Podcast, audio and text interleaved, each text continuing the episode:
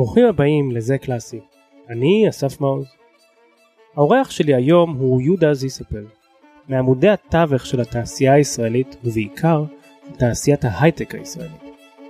הוא הקים ביחד עם אחיו זוהר את החברה העצומה רד בינת, שהוא עומד בראשה. יכולתי כמובן להזמין אותו לשיחה על הייטק ולאן התעשייה הזו הולכת בשנים הקרובות, אבל בחרתי דווקא להכיר את יהודה האמן, היוצר, הפילנטרופ. האדם שאמון על חלק מטובי המיזמים ההנדסיים החברתיים בישראל, ובמקביל, בעל אוסף כלים נפלא אותם הוא משאיל לנגנים ישראלים. ביחד ניסינו למצוא קווים מקבילים בין עולמו של היזם לעולם המוזיקה. במהלך השיחה גיליתי אדם שלו, עם קול רגוע, מתנסח בקפידה. אגב, הכנתי לכם הפתעה באמצע הפרק, אבל אני לא רוצה להרוס אותה. שווה לכם להאזין.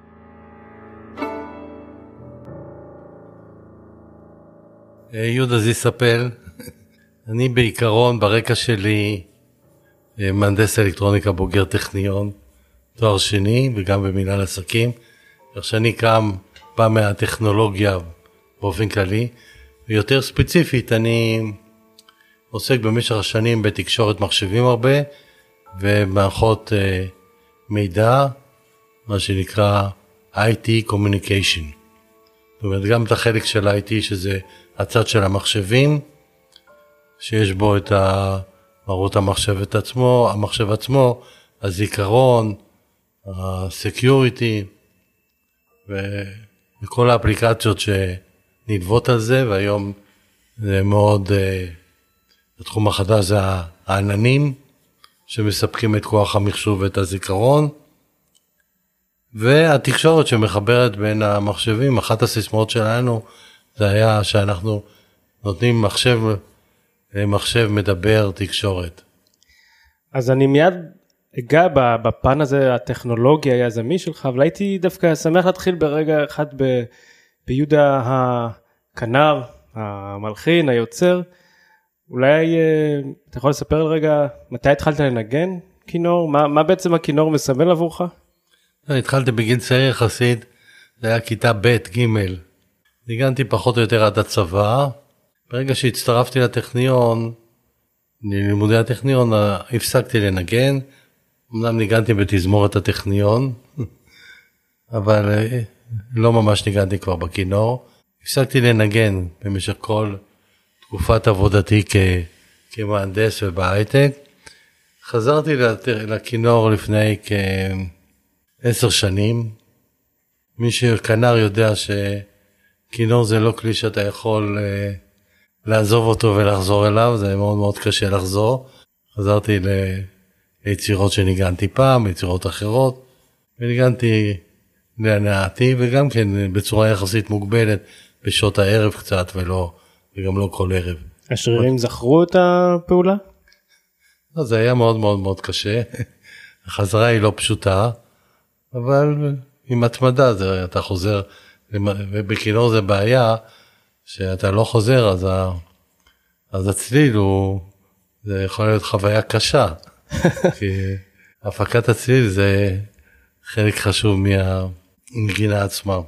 אתה כנר שמבצע יצירות של אחרים, ואז כן. אולי אה, באיזשהו שלב זה יצר אצלך את הצורך גם ליצור בעצמך, כי, כי רצית קול אה, אינדיבידואלי, או שזה היצירה באה ממקום אחר? אני חושב שהרצון לכתוב יצירות היה לי כבר תקופה מאוד מאוד ארוכה. אבל לא חשבתי שאני אגיע לזה, כי גם נטשתי את המוזיקה, אבל זה היה לי כל הזמן ברקע הרצון לכתוב ולהלחין. אני מנסה עכשיו ליצור פה איזושהי הקבלה, ובוא נראה אם אתה תסכים איתי. שתהליך של כתיבת יצירה הוא אולי דומה לתהליך של יצירת פרויקט. ישנו איזה גרעין קטן, שהוא מקור השראה, לא בהכרח מוחשי, ואז לאט לאט אנחנו עוברים איזשהו תהליך רציונלי כזה, עד שמתגבש לאיזה תוצר שלם. אתה יכול לראות הקבלה בין תהליך של כתיבת יצירה לאחד הפרויקטים שאתה מתחיל? בכללי יותר, כמו בהרבה תחומים אחרים, אבל יותר, אולי יותר חזק בהייטק. הנושא של החדשנות והיצירתיות זה מרכיב מאוד מאוד חשוב. אתה צריך כל הזמן לבוא עם משהו חדש, והחדשנות הרבה באה על ידי מחשבה יצירתית, עבודה יצירתית. זה חלק מאוד מאוד מרכיב חשוב, ואתם רואים גם את המוצרים ואת האפליקציות שהייטק מביא לעולם, אז זה מבוסס הרבה מאוד על חדשנות ועל ידי, על יצירתיות.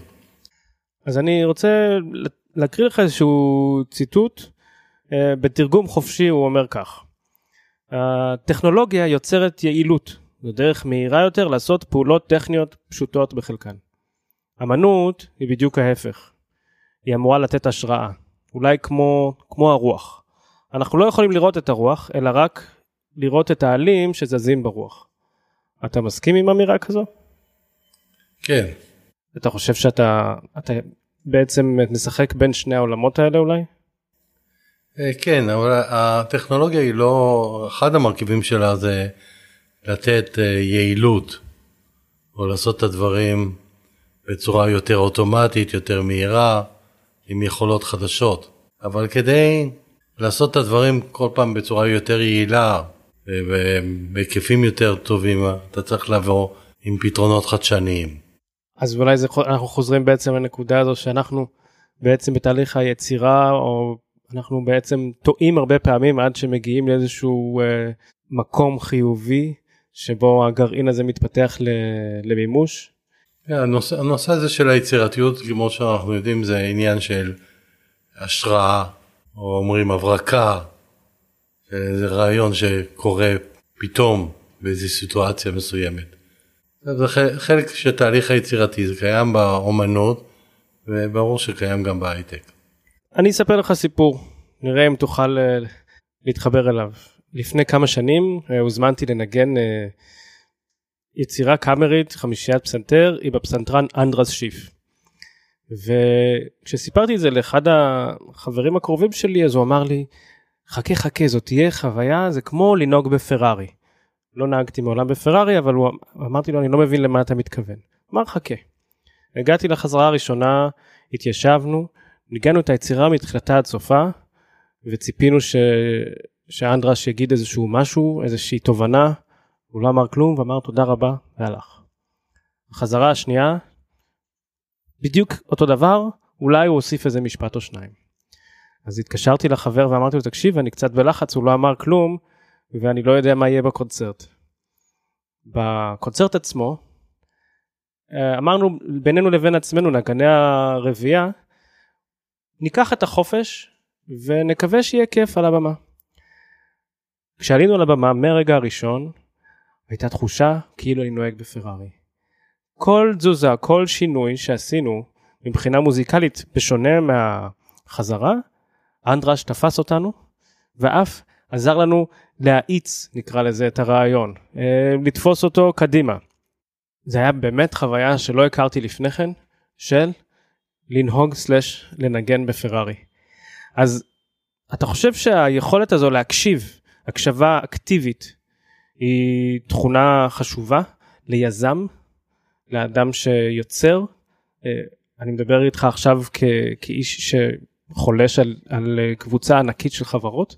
כן, זו תכונה חשובה, למעשה אתה, הרעיון שלך בסוף אה, מורח על ידך וגם מתפתח על ידך על ידי התגובות שאתה מקבל מהצוות שעובד איתך, או ברור מהשוק, שהוא בסוף השופט.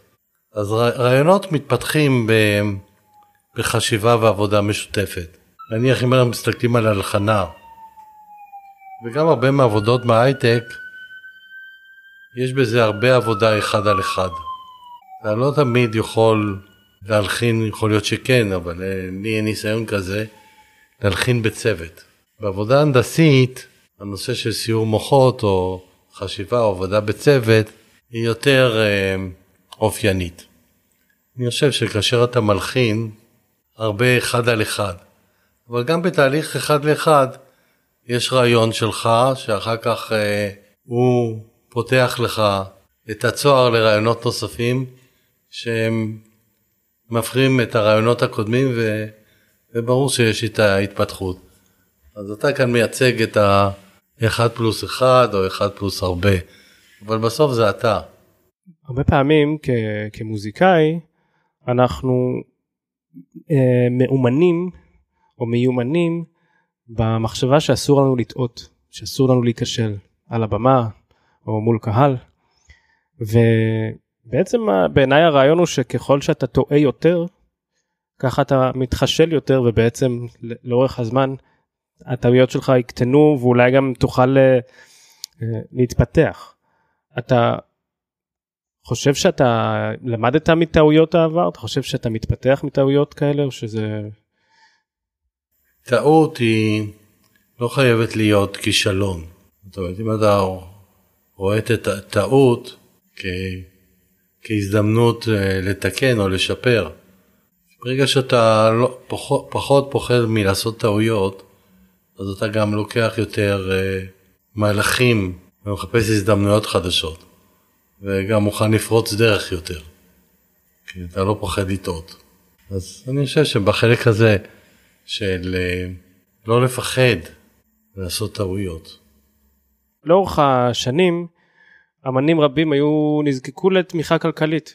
פעם זה היה נסיכים ורוזנים, ואחר כך היו, אה, אולי הכנסייה לקחה חסות על, אמנים רבים, אחר כך זה התפתח גם למשטרים שונים,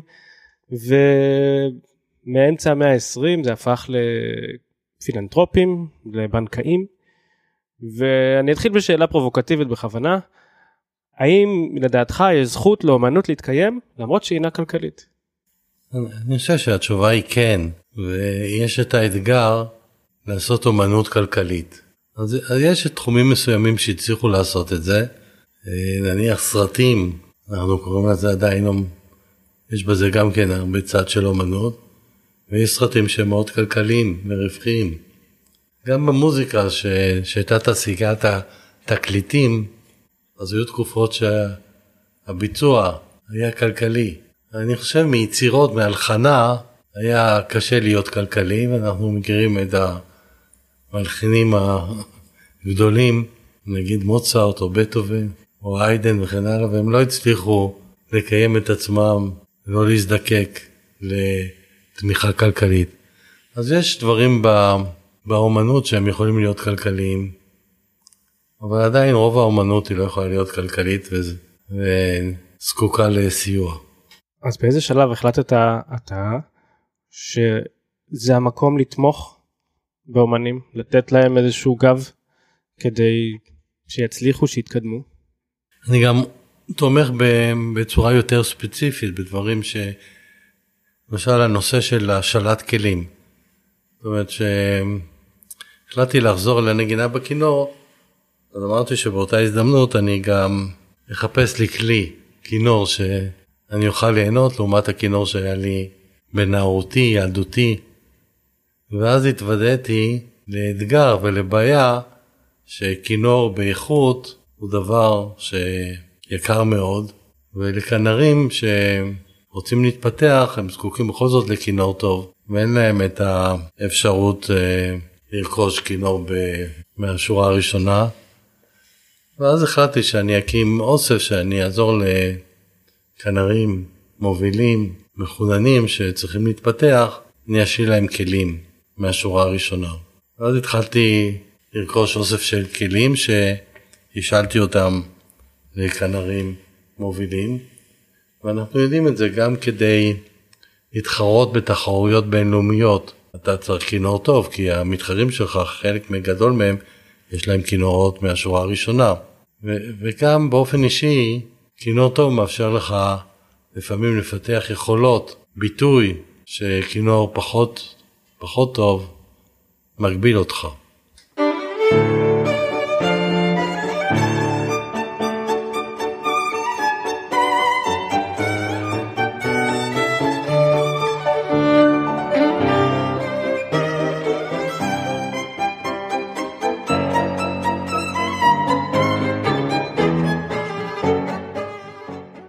אני אגר, אחות של אסף.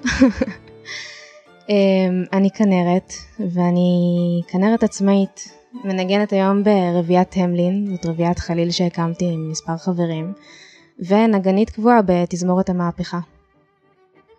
אני רוצה לקחת אותך כמה שנים אחורה, בערך לתקופה שבה ידעת שאת כבר כנרת, אולי בגיל העשרה. את זוכרת על איזה כלי ניגנת? מה היה לך איזשהו כינור? האמת שזה הכינור שלך. שנינו מכירים אותו ממש ממש טוב. זה היה כינור אה, שעבר איתי תקופה מאוד ארוכה, כבר בעצם מגיל היסודי, כלומר, אה, נראה לי בערך מגיל 10, ברגע שעוברים לכלי ארבעה רבעים זה נקרא. אז הוא ליווה אותי עד התיכון. הוא לא היה הכלי הכי מדהים, אבל uh, אין ספק שהוא זה שליווה אותי תקופה מאוד ארוכה בחיי.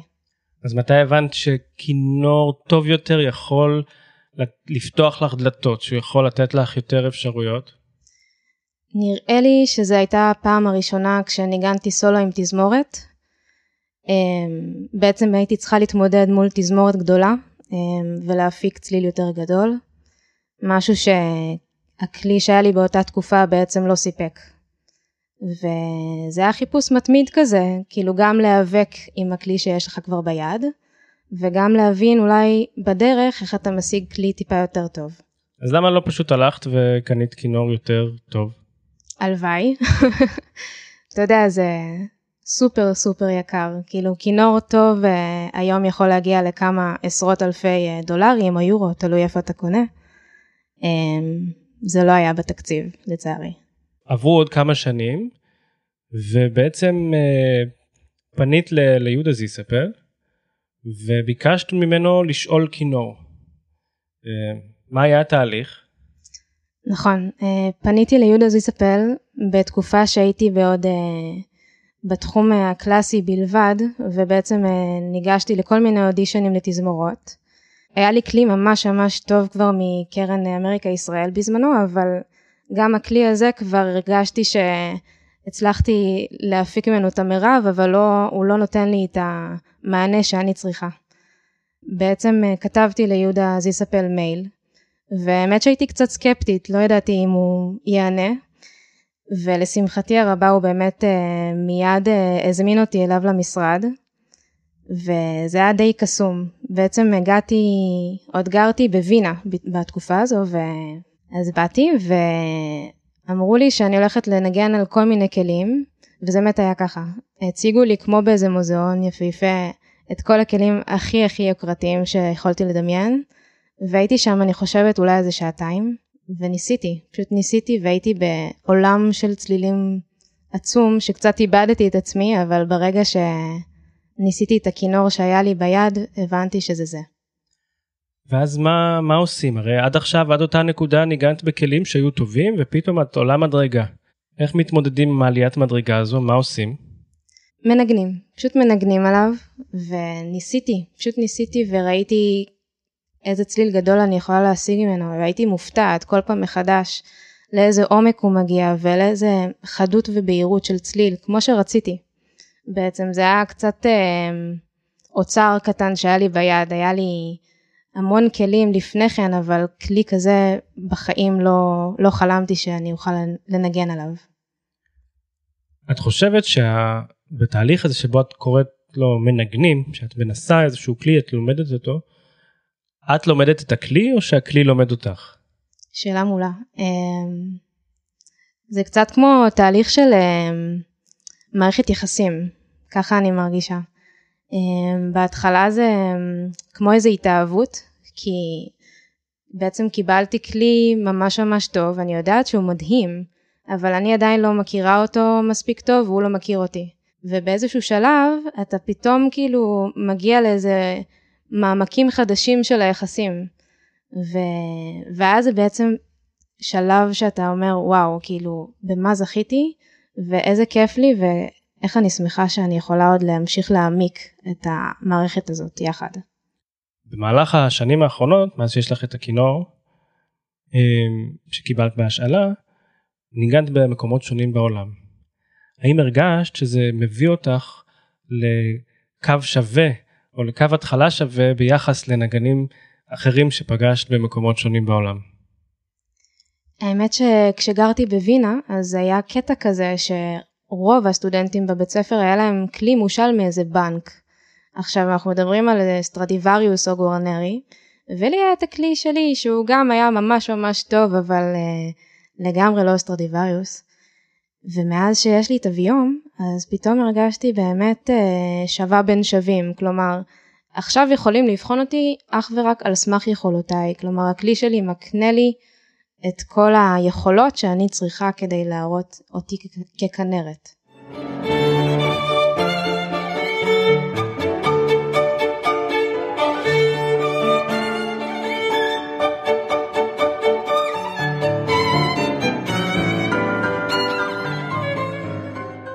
כמו שהיה חשוב לך לעזור לאומנים ישראלים בעזרת הכלים שהשאלת להם, הצלחת ליצור מספר רב של מיזמים חברתיים, כמו למשל אופקים להייטק. תוכל אולי לספר קצת על הפרויקט הזה, או פרויקט אחר שאתה גאה בו? לקחנו בוגרי צבא מהפריפריה החברתית והגיאוגרפית, מה אני מתכוון? זה בוגרי צבא עם מצב סוציו-אקונומי קשה, לפי הקריטריונים של משרד הביטחון. לקחנו ילדים שלא הצליחו בבגרות, וגם המצב הכלכלי שלהם היה קשה. ואין ספק שבוגרי צבא כאלה שצריכים להשלים את הבגרות, וכדי להתקבל לטכניון אתה לא צריך רק להשלים את הבגרות, אתה צריך גם בגרות מאוד חזקה וגם מבחני פסיכומטריים מאוד גבוהים. להשלים את הדבר הזה אחרי שגמרת את הצבא, כאשר אתה צריך אולי לתמוך במשפחה שלך ואין לך את המצב הסוציו-אקונומי, כדי ללמוד בטכניון ולהשלים את זה אתה לא יכול גם לעבוד, צריך 100% ללמוד, וזו משימה כמעט בלתי אפשרית.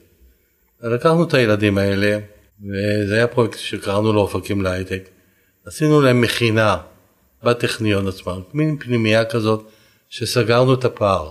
במתמטיקה, אנגלית, פיזיקה, ואחר כך עם הטכניון הסכמנו על מסלול עוקב בגרות. הם במסגרת המכינה למדו בצורה אינטנסיבית מהבוקר עד הלילה, נקרא לזה אפילו קראו את התחת, ושיפרו את הציונים ואחר כך עברו את בחינות הכניסה לטכניון. וברגע שהם עברו את בחינות הכניסה לטכניון, קיבלו אותם כתלמידים מן המניין בטכניון להנדסה. כולם סיימו בציונים מעל הממוצע. אה, פרויקט דומה אחר שעשינו, עשינו עכשיו בערד עצמה בעיר. לקחנו שוב בוגרי צבא, חלק מהם אפילו היו בשלוש יחידות או בציונים נמוכים במתמטיקה, וגם כן סגרנו את הפער, ואחרי זה הקמנו שלוחה של האוניברסיטה הפתוחה ללימודי מחשבים וסייבר בערד. ככה הילדים האלה היו תושבי ערד, הם, הם למדו בערד, ובמקביל ללימודים הכשרנו אותם במקצועות המתקדמים של תכנות היום, מה שנקרא DevOps, artificial intelligence, והעסקנו אותם. אז הם למדו בערד, אז כאן עשינו דבר נוסף, גם לקחנו תושבים מהפריפריה וסגרנו את הפער, אבל אני מאמין שהילדים האלה במשך הזמן לא רק יסגרו את הפער האישי שלהם, אלא גם יסגרו את הפער של ערד מול צפון תל אביב. אז בצורה כזאת הם ייצרו תשתית לילדים נוספים בערד ללכת בעקבותיהם. בתור אחד שיזם המון פרויקטים בהצלחה מרובה, ואילו מישהו מאיתנו המאזינים היה רוצה מחר להתחיל פרויקט, או אפילו מיזם חברתי, איך מתחילים? מה עושים?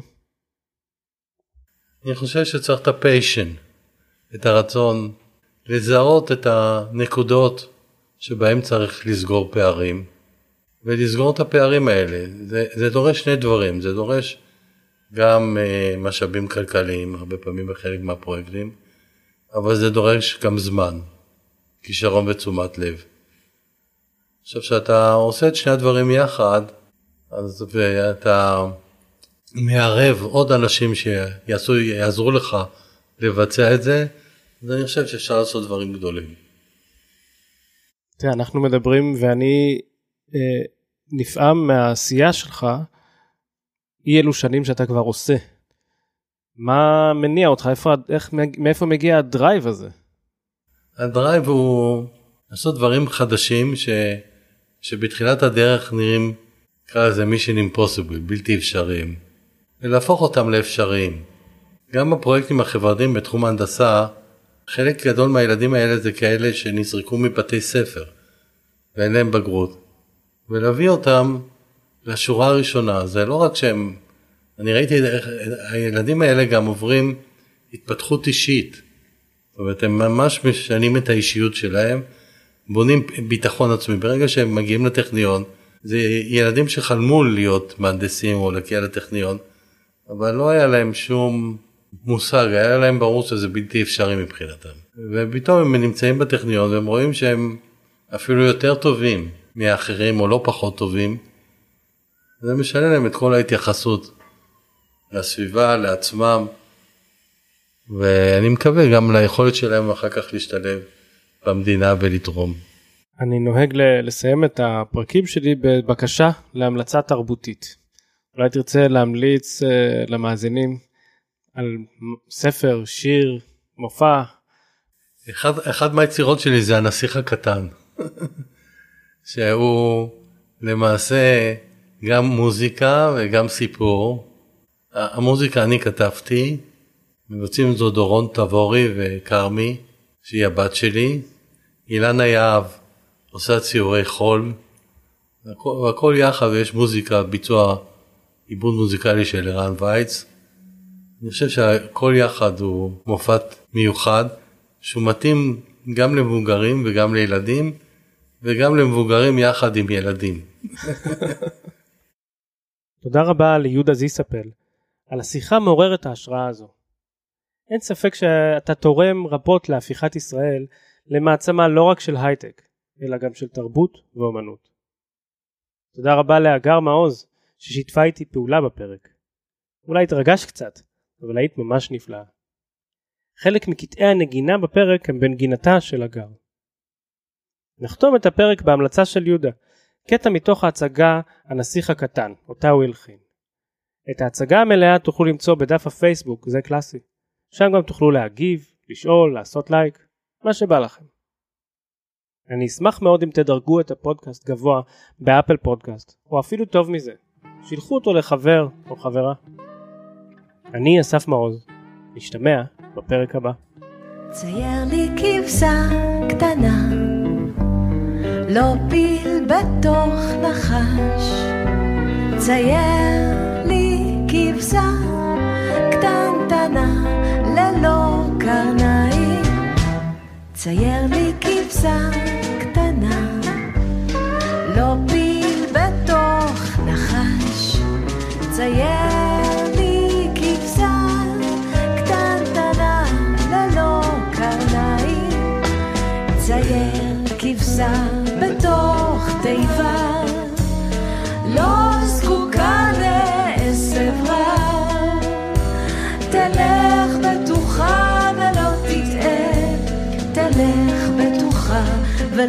תרחיק לכת.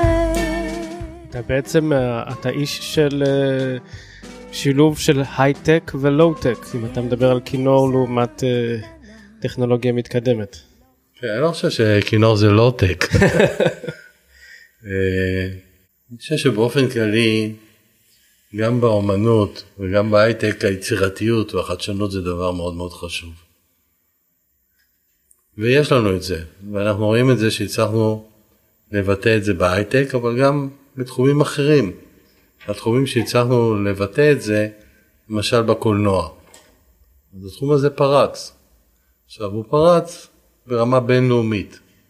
אני חושב שגם המוזיקה הישראלית יכולה לפרוץ גבולות ולהיות מוזיקה הרבה יותר גלובלית. להיות מעניינת ונדרשת ומבוקשת.